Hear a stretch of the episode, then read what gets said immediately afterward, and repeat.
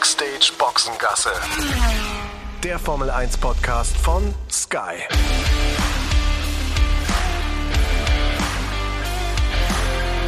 Mit Sascha Roos, Peter Hardenacke und Sandra Baumgartner.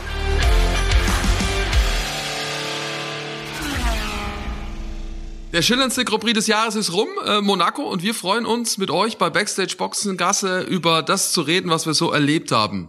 Regen jetzt am Montag für die Spannung des Rennens, äh, einen Tag zu spät, ne? Ja, wobei ich ehrlich gesagt ganz froh bin, dass es erst heute regnet, weil ähm, ihr wisst das ja selber, ne? Regen ist fürs Rennen immer super, aber für uns zum Arbeiten dann auch nicht gerade so der Oberknaller. Ich muss gerade dran denken, zwanzig neunzehn, als ich das erste Mal hier war, da standen wir die ganze Zeit tatsächlich am Schwimmbad und haben uns das Rennen angeguckt an den großen Monitoren. Es war so heiß die ganze Zeit, um ungeschützt da zu stehen. Also das war das andere Extrem. Aber Sandra, ich bin total bei dir. Also gerade wenn man sich viel draußen aufhält und wenig Möglichkeiten hat, sich dann auch unterzustellen im Paddock, bin ich auch ganz froh, dass der Regen heute erst gekommen ist. Und ihr zwei, ich war übrigens äh, schon draußen, ne? Eine kleine Runde gelaufen. Also von euch habe ich nichts gesehen. Äh, alles verriegelt und äh, barrikadiert. Ihr habt schön geschlafen, ne? Richtig. Selbstverständlich, selbstverständlich. Also ich bin aber dann zumindest beim schönen Wetter da mal laufen gegangen und konnte ein bisschen die, die wunderbare See genießen. Ja, aber schön es ist Wetterläufer. Ja, bin ich, gerne. es ist, ist aber, es ist aber echt kühl geworden, ne? Also das hat keine zehn Grad. Ja doch, es ist schon nicht so schlecht draußen. Also äh, es sieht schlimmer aus, als es ist. Es ist ein leichter Regen und äh, also man hätte es schon machen können, Sascha, um es mal ganz klar zu sagen. Okay, Punkt für dich. äh, aber ein Riesenpunkt, äh, finde ich, für den für die Rückkehr wieder zu alten alten Zeiten war das, was wir am Wochenende erlebt haben. Endlich äh, Zuschauer, siebentausendfünfhundert waren da, äh, Geimpfte und Genesene durften sich Tickets kaufen für, was waren es, fünfhundert Euro, ne? Irgendwie das günstigste. Zwischen fünfhundert und tausend Euro, ne? Hab ich. Hab ich, aber gut, wir sind in wir sind in Monaco, ne, ist halt so. Und fürs Bild war es aber schön, ne, endlich mal wieder ja. Zuschauer dazu haben. Wie viel sind sonst eigentlich an an so einem Tag? zweihunderttausend habe ich irgendwo gelesen. Stimmt das? Ich glaube, man kann das gar nicht so beziffern, ne, also weil dadurch, dass es da ja so viele Balkons gibt und und und Fenster, aus denen die Leute gucken in Privatwohnungen, ist es, glaube ich, ganz schwer festzumachen. Da gibt's ja, Sandra, auch quasi so einen richtigen Markt normalerweise. Also das ist ein Geschäftsmodell, ne? Diese ja, ja. Wohnungen zu vermieten. Also würde ich aber ehrlich gesagt, wenn ich Monegasse wäre und eine Wohnung direkt am Hafen hätte, auch machen. Weil ähm, erstens mal kannst du da nochmal gutes Geld mit verdienen und zweitens mal ist jetzt ja vielleicht auch nicht jeder so der super Motorsportfan, der da wohnt und will vielleicht dann auch dem ganzen Trubel normalerweise etwas entgehen und vermietet dann seine Wohnung. Oder manche vermieten tatsächlich auch sogar nur ihren Balkon an äh, Leute, die eben kein Ticket gekauft haben, die dann eben auf dem Balkon stehen oder in der Wohnung sich aufhalten, äh, um dann Rennen zu gucken. Und was ich ja aber ehrlich gesagt immer am absolut charmantesten finde, sind äh, die Leute, die sich äh, auf dem Fürstenhügel platzieren und sich da gemütlich machen fürs ganze Wochenende. Das ist dann so ein bisschen back to the roots und das gehört auch irgendwie zu Monaco. Mit dem Campingstuhl zwischen den Pflanzen auf dem Fürstenhügel sitzen, hat man nämlich einen super, super Blick, äh, quasi von der Rascasse, letzte Kurve bis Startziel. Das ist eigentlich schon echt auch ganz cool da. Die erste Variante klingt so ein bisschen nach äh, Airbnb Deluxe, ne? Ja. Was kostet das, äh, wenn du dich da einmietest in so eine Wohnung? Ich hab's, Hast du mal geguckt? Nee, ich habe tatsächlich nicht geschaut, ehrlich gesagt. Ich habe das immer nur gehört und ich glaube, die Preise variieren wahrscheinlich auch je nach Anbieter. Also ich meine, ich glaube, da kannst du einfach, glaube ich, auch verlangen, was du willst, ne? Ja, wahrscheinlich. Also Peter, Peter klingeln und äh, mit einer mit einer Flasche Asti Spumante äh, dann einfach mal kommen. Das ist, glaube ich, machst du nie was verkehrt, ne? Nein, so, ich glaube, das funktioniert. Nein, ich glaube, das funktioniert in Monaco nicht. Da musst du schon was anderes auspacken. Ist alles zu niedrig. Aber übrigens, äh, apropos Zuschauer, äh, ganz ärgerlicherweise habe ich ja meine Autogrammkarten vergessen. Ne? Mist, wisst, was Peter. Ich meine. Oh, ja, ja, jetzt, ja, wir müssen, wo ist eigentlich die Sänfte? Wo ist eigentlich die Sänfte, die wir dich packen müssen? Ha? Also, das war ja echt ein Bild für Götter. Da hat er mal in den, in den Kleiderschrank und in den Farbtopf gegriffen und hat ja ein rotes Hemdchen an. Orange, schon, einen Tag zu früh. Orange. Entschuldigung, Orange, ja. Und dann glauben alle, er ist irgendwie Nachwuchspilot. Also wahrscheinlich eher Nachwuchspilotentrainer. Nachwuchs- Zur Seniorenkategorie meinst du wohl eher, ne? Wobei, ich habe auch wirklich, ich habe fünfmal, als die äh, auf mich gezeigt haben und da äh, mich gerufen haben, um zu unterschreiben auf ihren Kappen, habe ich äh, wirklich fünfmal auf mich gezeigt und habe sie auch gefragt, ob sie sich ganz sicher sind. Und habe sie auch darauf äh, aufmerksam gemacht und sie auch gewarnt, dass äh, ihre Mützen nach der Unterschrift komplett wertlos sind. Aber sie wollten die, äh, die Unterschrift haben. Habe ich da mal gemacht. Und übrigens, äh, ne, um äh, auch für die komplette Verwirrung äh, zu stiften, dann ähm, habe ich ähm, meinen, das war ein Italiener, habe ich äh, meinen Namen dann äh, umgetauscht auf äh, umgetauft auf Pietro Ardenacci. Ja, siehst du? Und die Typen, die denken sich jetzt einfach irgendeine wahnwitzige Geschichte aus, wer Pietro Ardenacci ist, ja? Und erzählen das ihren Kumpels und sind die totalen Helden. Du hast denen einfach den Tag versüßt. Ganz im Ernst, Sandra, die waren so blau, dass die gar nicht mehr wissen, was da passiert ist. Okay, na gut. Bisschen zu viel Asti Spumante. Wer bei, bei Wind und Wetter joggen geht, der hat sich das auch verdient. Definitiv. Also, so sieht das nämlich mal ja. aus, mein lieber Sascha. Ja, da muss ich noch ein bisschen was lernen von dir, sehe ich schon.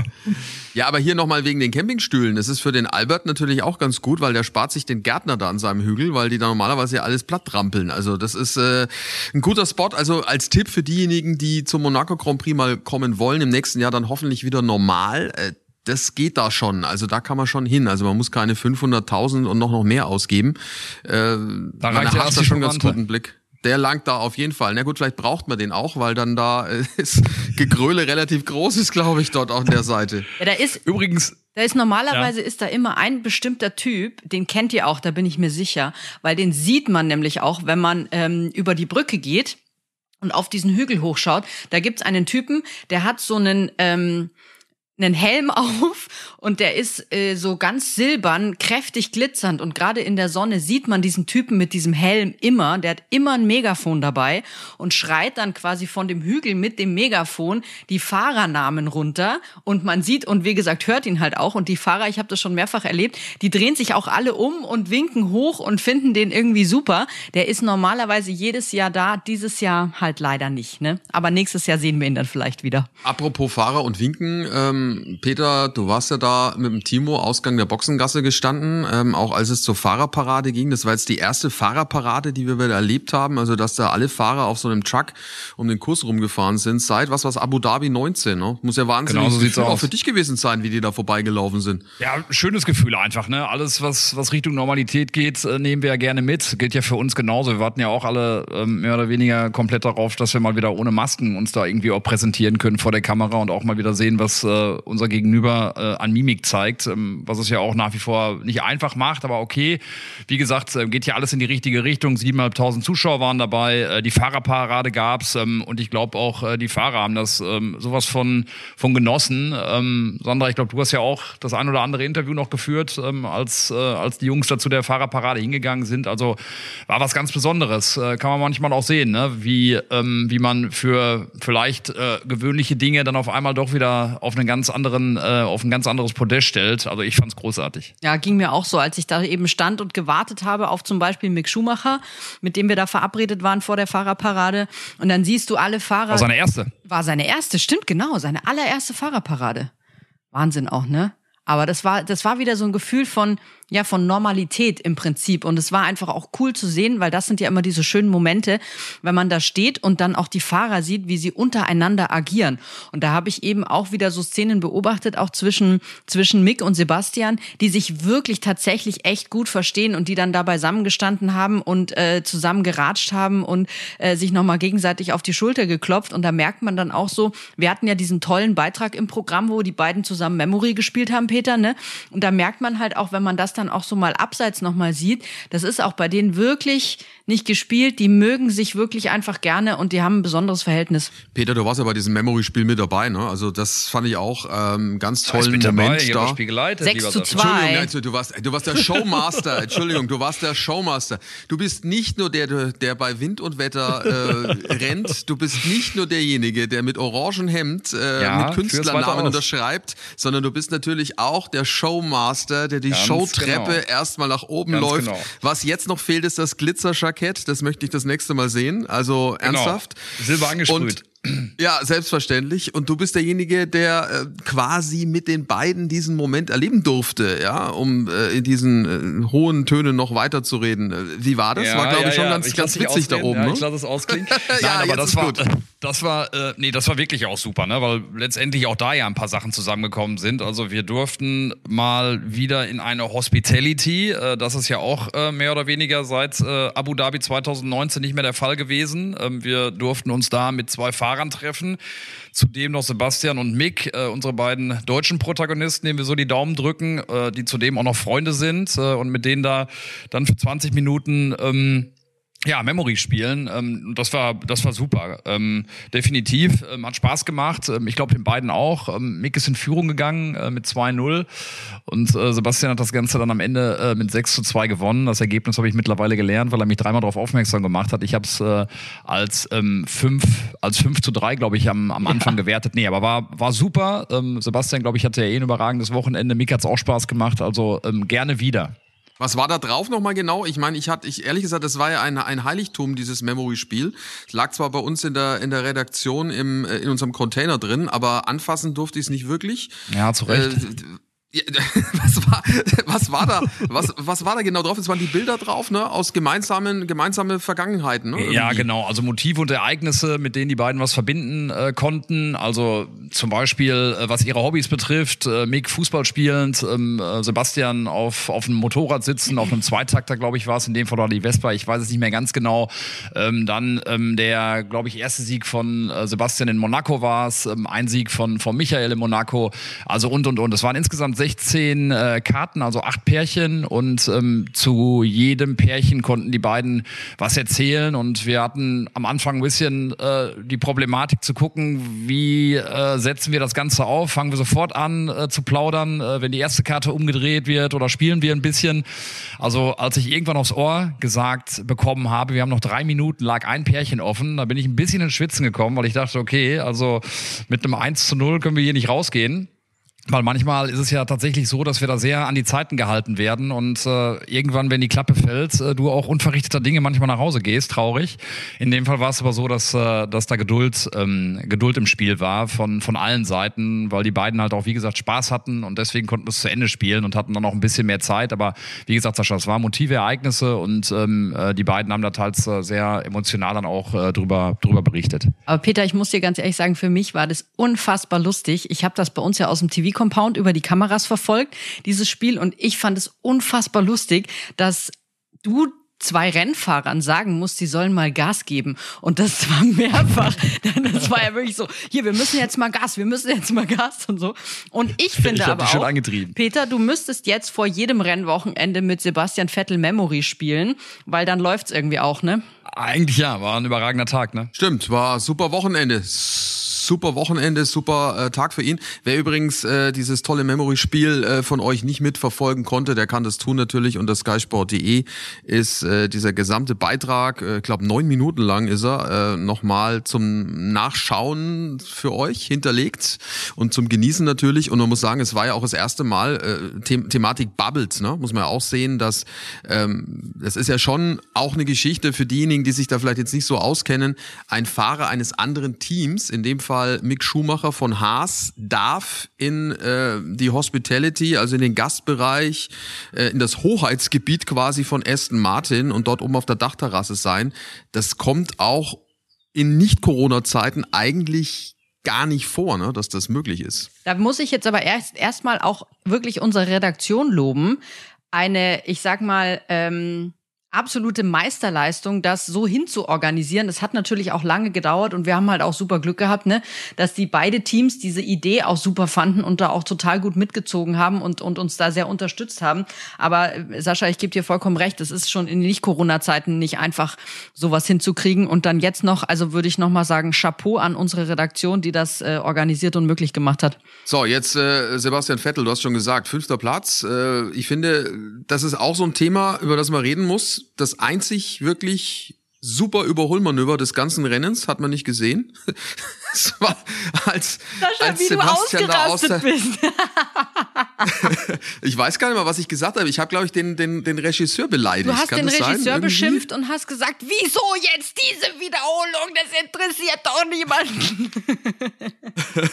Ja, die haben irgendwie den, den Lance Stroll eingeblendet. Ja. Ich, vielleicht ist er irgendwie auf den falschen Knopf gekommen, der Kollege. Aber leider haben wir das Überholmanöver nicht gesehen. Ne? Der kommt da aus der Box raus, super Boxenstopp von Aston Martin, und er kommt vor Gasly und vor Hamilton raus und äh, ja, festigt damit seinen fünften Platz. Das war A vom Team gut und ich muss ehrlich sagen, wir haben ja dann die Wiederholung später dann gesehen, dass er da auf dem Pinsel bleibt, also auf dem Gas bleibt und da dagegen hält gegen Gasly, äh, das zeigt, da ist nicht nur ein kleines Flämmchen in ihm, da ist noch viel Feuer, weil das ist sehr mutig gewesen an der Stelle. Aber ganz ehrlich, Sandra, wir haben ja auch schon so oft darüber geredet, weil wir viel mit ihm sprechen. Ich fand jetzt zum Beispiel an diesem Wochenende auch, von Beginn an, dass er wirklich äh, von Anfang an gut aufgelegt war, was ja auch nicht immer der Fall ist. Also keine Ahnung, was da gerade im Hintergrund äh, vielleicht auch passiert äh, oder was, was, was der Sebastian weiß, was wir vielleicht nicht wissen. Ähm, aber das, was er am Sonntag ge- gezeigt hat, war großartig und äh, hat ja dann auch in der Be- Bewertung äh, nachher bei uns in den Interviews äh,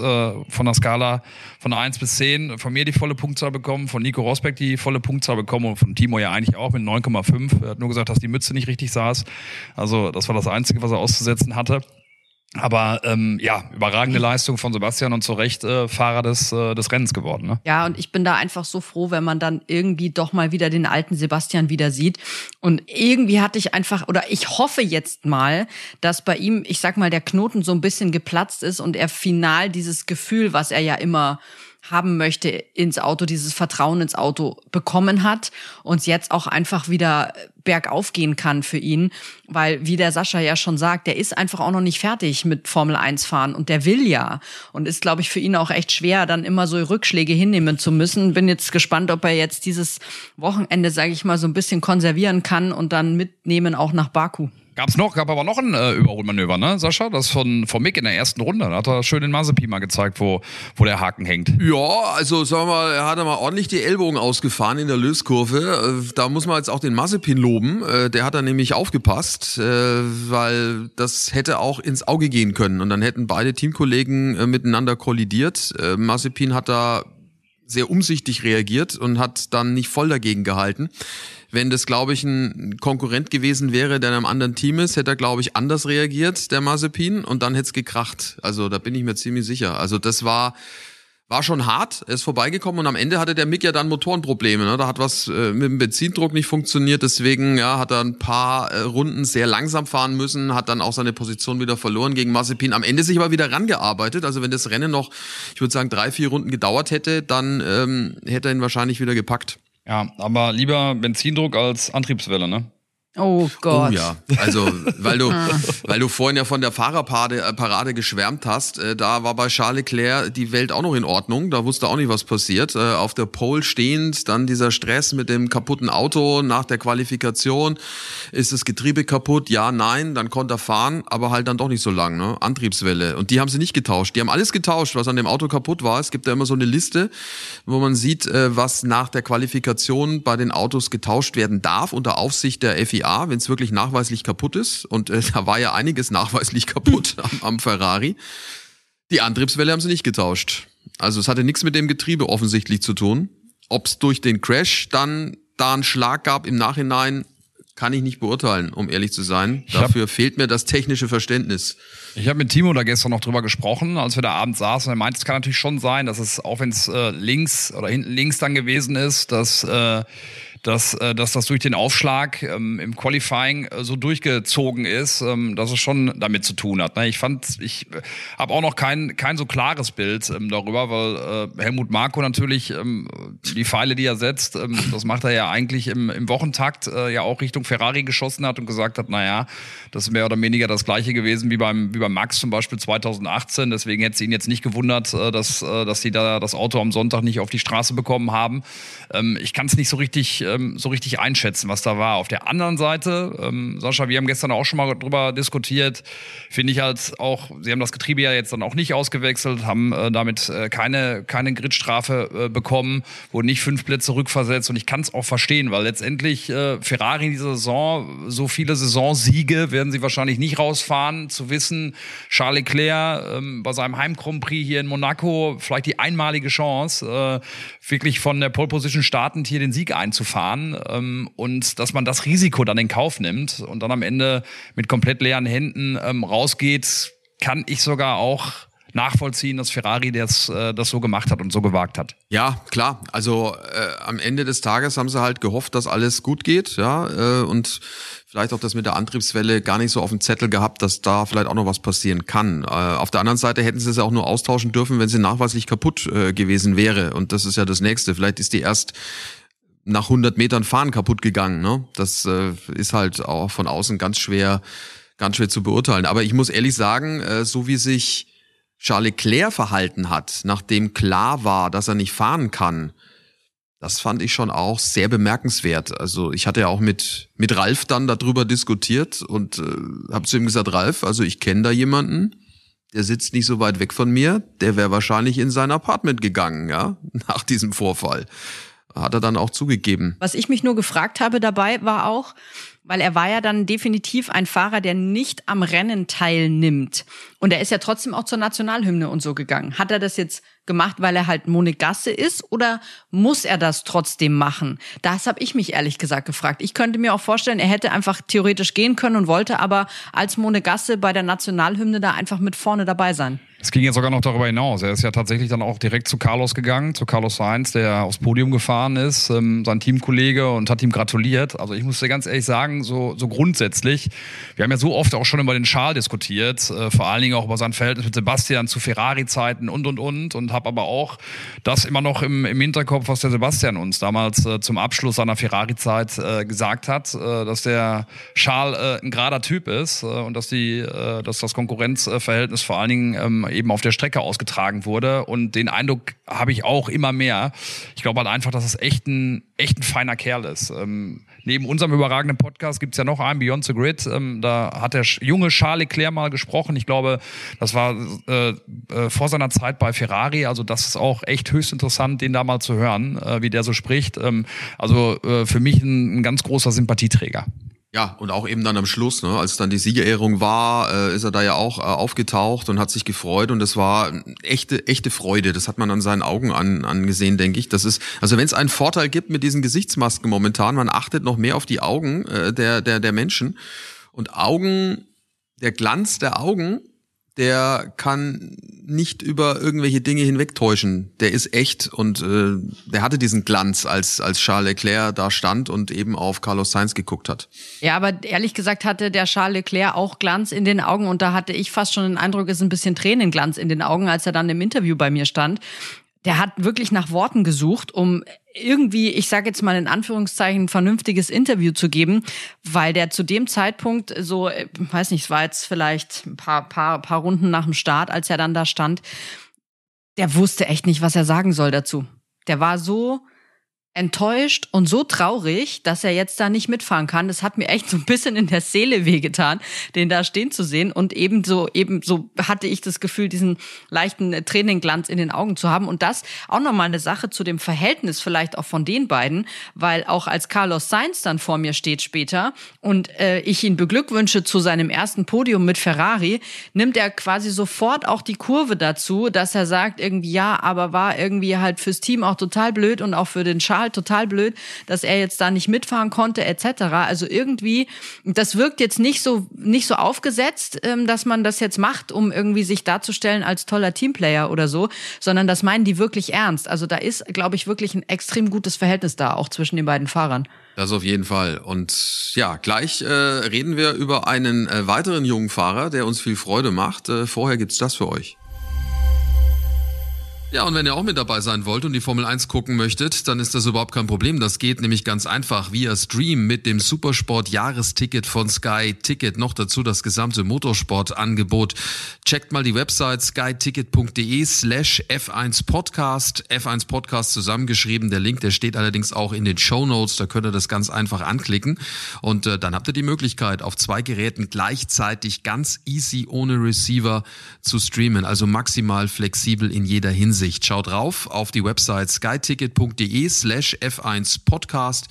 Dort bekommt ihr alles erklärt, was es zu tun gilt, um mit dabei zu sein beim Supersport-Jahresticket von Sky Ticket. Ja, und alle waren irgendwie gierig auf den Pokal, den es äh, gibt in Monaco, und äh, ja, um das Stehen in dieser Fürstenloge. Der Pokal, äh, wie immer, im Design äh, des Streckenlayouts, aber der Koffer Der war was Besonderes, Sandra. Ein Louis Vuitton-Koffer, in dem er praktisch transportiert wurde, ne? Ich hätte den auch gern gehabt. Also die Trophäe kann von mir aus der Max Verstappen behalten. Ich nehme dann den Koffer. Ja. Witzig, Nein, witzig dazu, ja, ähm, ja, witzig dazu, entschuldige, witzig dazu mit behalten, ne? Ähm, auch da hatte ich mit, mit Ralf drüber gesprochen. Wie ist denn das mit den Trophäen und so? Und Ralf sagte, er hatte bei sich im Vertrag drin stehen, dass er ein, ein, ein Duplikat bekommt, was allerdings der Rennstall bezahlen muss. Da sollte sich Max Verstappen mal mit dem Ralf äh, unterhalten bei seinem nächsten Vertrag, denn, denn der Doktor Helmut Marko hat ja gesagt, Peter, bei dir, ne, ähm, ja, da kann er sich dann auf eigene Kosten das Duplikat machen. Der Originalpokal, der kommt, äh, der kommt nach Milton Keynes zu Red Bull. Müssen wir den Max beim nächsten Mal mal fragen, ob er, ob er darüber nachdenkt, sich die Klausel noch irgendwie reinpinnen zu lassen oder ob er sich das Ganze vielleicht auch danach äh, nachbauen lässt, äh, könnte ich mir fast vorstellen, weil er für ihn auch was Besonderes hatte. Bisher hier ja auch eher Pech als Glück, also ja, könnte ich mir schon vorstellen, dass er es macht. Der clevere, der clevere Ralf. Also ja. Je länger ich den kenne, umso mehr muss ich feststellen, der ist in allen Lebenslagen clever. Weiß, Alles geht, weiß, nur was die er Schnecke will. Kriecht. Ja, genau. Ja, aber jetzt nochmal, Max, ne? Also das ist schon auch so eine ganz besondere Historie. Ich meine, der ist ja, wohnt ja hier auch schon seit ein paar Jahren und bisher hatte ja Monaco ihm nicht so das richtige Glück gebracht, nie auf dem Podium, Sandra. Und jetzt das äh, war schon bemerkenswert und hier äh, Kelly Piquet, seine Freundin, ist ja auch gleich äh, auf ihn drauf gehüpft. Ja, also ich glaube, das war alles in allem ein äh, ziemlich rundes Wochenende für den Max. Hat ja auch keinen Fehler gemacht, weil der war ja auch so ein Kandidat ähm, in jeglichen Sessions früher, wo man eigentlich damit rechnen konnte, dass der irgendwo mal auf der Strecke einschlägt und stehen bleibt. Also das, da hat er ja auch schon echt viel Probleme gehabt teilweise. Und ich finde, dass er dieses Wochenende wirklich ein sehr sauberes Wochenende abgeliefert hat. Und dann auch, also ich finde ja immer, gut, ich meine, ich kann es nicht beurteilen, weil ich es noch nie gefahren bin, aber ich kann mir vorstellen, dass so ein Monaco Grand Prix, wo es so eng ist mit diesen vielen Kurven, auch über diese Distanz echt sau anstrengend ist und das dann auch so vorneweg zu dominieren und die Konzentration einfach zu behalten und keinen Fehler dabei zu machen, finde ich extrem beeindruckend und daher total verdienter Sieg für Max Verstappen, der jetzt, glaube ich, so ein bisschen seinen, seinen Frieden mit Rennfahren in Monaco gemacht hat. Und klar, vielleicht hat es natürlich auch geholfen, dass die Kelly mit dabei war. Vielleicht hat sie ihm auch gesagt, hey, komm mir nicht ohne den das Louis Vuitton äh, Trophäen-Case nach Hause, ja, weil ich brauche das für was weiß ich was. Vielleicht tut ihm die entspannte Lebensart der Brasilianer tatsächlich ganz gut, ne?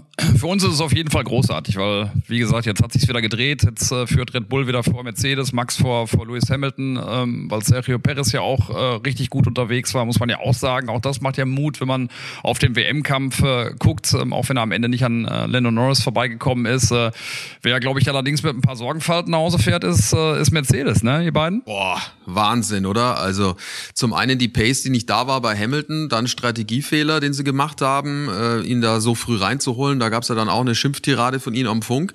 Wir hatten Mercedes zu Recht auch oft gelobt, äh, was Strategie und ja das Vorausschauen anbelangt, aber das war an dem Wochenende nix.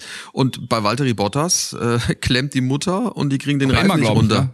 Ich, ja. ja, also sowas habe ich auch noch nie gesehen, ehrlich. Also ich schaue jetzt auch schon ein paar Rennen, aber ich kann mich jetzt nicht dran erinnern, dass das irgendwie schon mal der Fall war. Falsche Reifen drauf, ja, aber dass er dann gar nicht runtergeht, das ist schon äh, wirklich bemerkenswert gewesen. Ne? Schade für für Valtteri, ja? Muss man auch mal ganz klar sagen. Ja, total. Der wäre am Podium gelandet. Jetzt lag der einmal irgendwie echt gut und dann wird der irgendwie durch sowas ausgebremst. Das ist echt bitter und irgendwie auch übel. Bin gespannt, ob allerdings, wenn das Auto in Baku ankommt, dieser Reifen immer noch drauf ist und er jetzt einfach immer mit diesem Reifen fahren muss. Ja?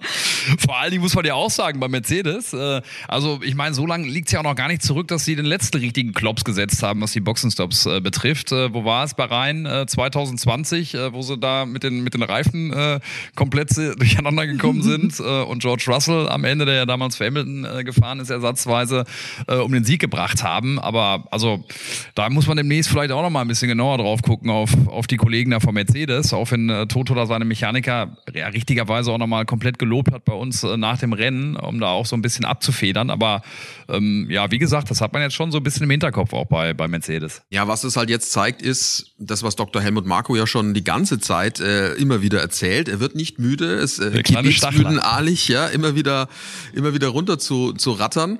Ja, die werden nervös oder beziehungsweise sie machen Fehler, wenn sie Druck haben. Und das äh, ist das, was dann wohl auch diese W M zwanzig einundzwanzig ausmachen äh, wird. Auch Red Bull hatte ja schon ganz schöne Böcke geschossen in dieser noch kurzen Saison. Wer die wenigsten Fehler macht, dann auf Sicht, sowohl Team als auch Fahrer, wird dann am Ende vorne stehen. Für uns äh, könnte es ja nicht besser sein. Ne? Definitiv. Definitiv. Ich finde es nur auch krass. Ehrlich gesagt, ich habe ja auch Lewis Hamilton gesprochen danach und der versucht dann immer so doch noch so gute Miene zum bösen Spiel zu machen und ähm, das ist vielleicht auch sein Mindset, immer dieses, diesen Rückschlag gar nicht so sehr zu thematisieren, sondern gleich nach vorne zu gucken. Aber das war äh, auch schon so eine Sache, wo er dann so äh, im Prinzip in der ersten Antwort schon so zu mir sagte, ja, Gott sei Dank ist das Wochenende vorbei. Und ich glaube, das trifft für Mercedes äh, ziemlich äh, auf den Kopf. Ähm, absolutes Wochenende zum Vergessen und ich frage mich dann halt auch, weil wir hatten ja auch ganz oft dieses Thema auch an diesem Wochenende, was diese Psychospielchen und sowas auch angeht, ob sowas dann auch wirklich nochmal ein Punkt ist, der halt bei Lewis Hamilton im Kopf stecken bleibt, weil ähm, hat ja Nico Rosberg auch mehrfach in den letzten Jahren schon erzählt, wenn du Lewis Hamilton schlagen willst, dann musst du ihn im Kopf schlagen auch, nicht nur auf der Strecke, sondern auch im Kopf und das könnte, könnte natürlich auch so ein Moment sein, der jetzt da schon, ich sag mal, ein erstes Fundament setzt. Hat Nico auch bei uns nochmal gesagt, ne, dass solche, solche Ereignisse wie jetzt das in Monaco schon, schon bei ihm im Kopf stecken werden. Ähm, ich bin gespannt auch, wie das, wie das weitergeht. Wie gesagt, auch zwischen Red Bull und Mercedes. Das ist ja äh, von Rennwochenende von, äh, zu Rennwochenende spannend zu sehen, was, was da passiert äh, zwischen den beiden Teams, auch so zwischen den Zeilen. Ähm, das finde ich schon auch äh, echt überragend, überragend spannend. Übrigens, ihr zwei, weil ich ja hier draußen sitze auf meiner Terrasse. Ähm, also ich sehe die Kollegen hier schon einer nach dem anderen äh, Richtung Bus wandern. Ähm, ich will ja nicht drängeln, aber ich glaube, wir müssen so langsam äh, uns ein bisschen sputen hier. Ich würde gerne noch eine Sache zum Abschluss sagen, ähm, was mir aufgefallen ist. Ey, ganz ehrlich, Daniel Ricciardo, der tut mir langsam auch ein bisschen leid. Der weiß nicht, was das Problem ist, warum er so viel langsamer ist als, als Lando Norris, kommt damit irgendwie auch echt nicht gut klar und ich fand es ganz schlimm zu sehen, dass einer, der eigentlich, ich sage jetzt mal, ein Monaco-Spezialist ist, hier wirklich so viele Probleme hatte und hoffe echt, weil ich meine, McLaren ist ja auch ein tolles Team. Landos Leistung brauchen wir, glaube ich, äh, nicht groß auseinanderpflücken. Da wissen wir alle, dass die auch grandios war an diesem Wochenende. Und dann ist es umso schlimmer, finde ich, wenn dann irgendwie Daniel Ricciardo, der ja auch äh, absolut Potenzial hat, da so im Moment so ein bisschen abstinkt. Ne? Der kommt zurück. Glaube ich auch. Der schlägt zurück. Ich glaube auch, Baku wird seine Strecke. Schauen wir mal. Äh, auch eine ganz andere natürlich als jetzt Monaco. Äh, da haben eine riesenlange Gerade mit über zwei Kilometern. Völlig äh, anderes äh, Terrain. Und ich bin mir ziemlich sicher, dass vor allem auch Mercedes wieder zurückkommen wird. Also das äh, liegt ihnen eher als Monaco. Können wir uns drauf freuen. Das ist dann das nächste Rennen. Und da werden wir natürlich auch an dem Dienstag dann davor einen neuen Podcast an den Start bringen. Backstage Boxengasse. Für die, die noch nicht abonniert haben, bitte sofort abonnieren. Überall, wo es Podcasts gibt, dort äh, verpasst ihr nichts. Und ja, plaudert mit uns und hört zu, was wir so alles zu erzählen haben an diesem oder nach diesen Wochenenden, die es da so gibt. Danke fürs Zuhören. Auch von meiner Seite Dank. Und wer Autogrammkarten haben will, von Pietro Ardenacci, äh, jederzeit und überall. Ich möchte eine, ich möchte eine. Kriegst du gleich, kriegst du gleich. Danke. Ciao.